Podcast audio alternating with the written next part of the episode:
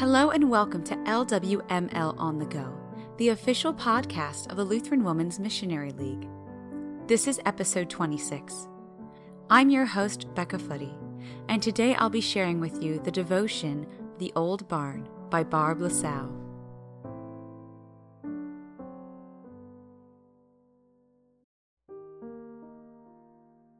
Recently, our youngest daughter and her hubby celebrated their 20th wedding anniversary. I really had to stop for a moment and ask Has it been that long ago that these babies got married? It was a simple yet beautiful wedding. The location was a lodge at the church camp outside the Northern California town of Nevada City. In a rustic setting, surrounded by mountains, pine trees, and lush summer breezes, Laura and Kirk recited their vows and sang to each other the beautiful Christian song, Love Will Be Our Home.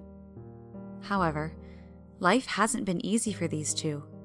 Relationship struggles, financial strife, a tearful miscarriage of their third baby, Samuel, unnerving vocational situations, and humbling setbacks which caused them to rely on God and family for shelter. Any of these tribulations could have brought many marriages to an unhappy end. But God is so good, and it's always been evident, even in those difficult situations, that His loving yet correcting hand was firmly planted on them. One of my daughter's favorite scripture verses is Jeremiah 29:11. For I know the plans I have for you, declares the Lord, plans for welfare and not for evil, to give you a future and a hope. This precious couple has weathered more in their 20 years of marriage than many people face in a lifetime. Praise the Lord, they've submitted and obeyed His instruction and guidance. God's blessings are poured out on them every day, like the sweet rainstorms that replenish the earth each spring. Funny, about the same time as this special anniversary, I read a story about an old barn sitting in a farmer's field. Seems a building contractor driving by stopped to ask the farmer if the dilapidated structure was for sale. Puzzled by the inquiry, the farmer asked why the old barn would be of value and interest.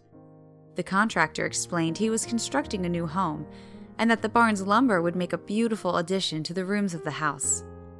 The farmer stood back and took another look at his old building. Here's a bit of the farmer's reflection. Only years of standing in the weather, bearing the storms and scorching sun, only that can produce beautiful barnwood. Sure, it was a handsome building in its day, but then there's been a lot of winters pass with their snow and ice and howling wind. The summer sun beat down on that old barn till all the paint's gone, and the wood has turned silver gray. Now the old building leans a good deal, looking kind of tired, yet that fellow called it beautiful. He said you couldn't get paint that beautiful. It came to me then.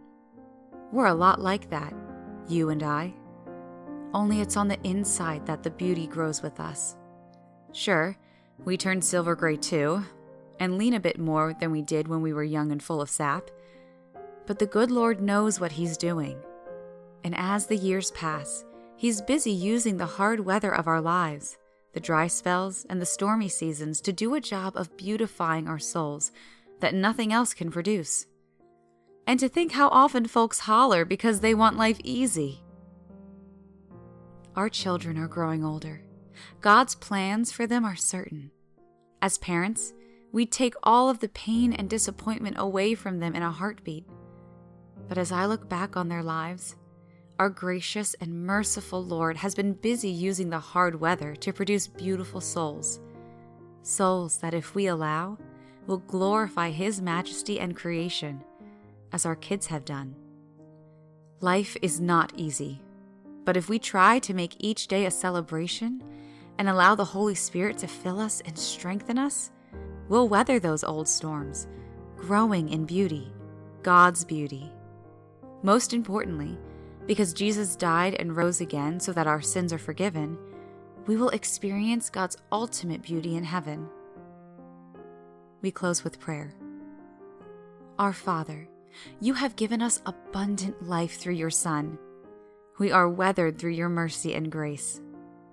Thank you, Father, for your constant love. Amen.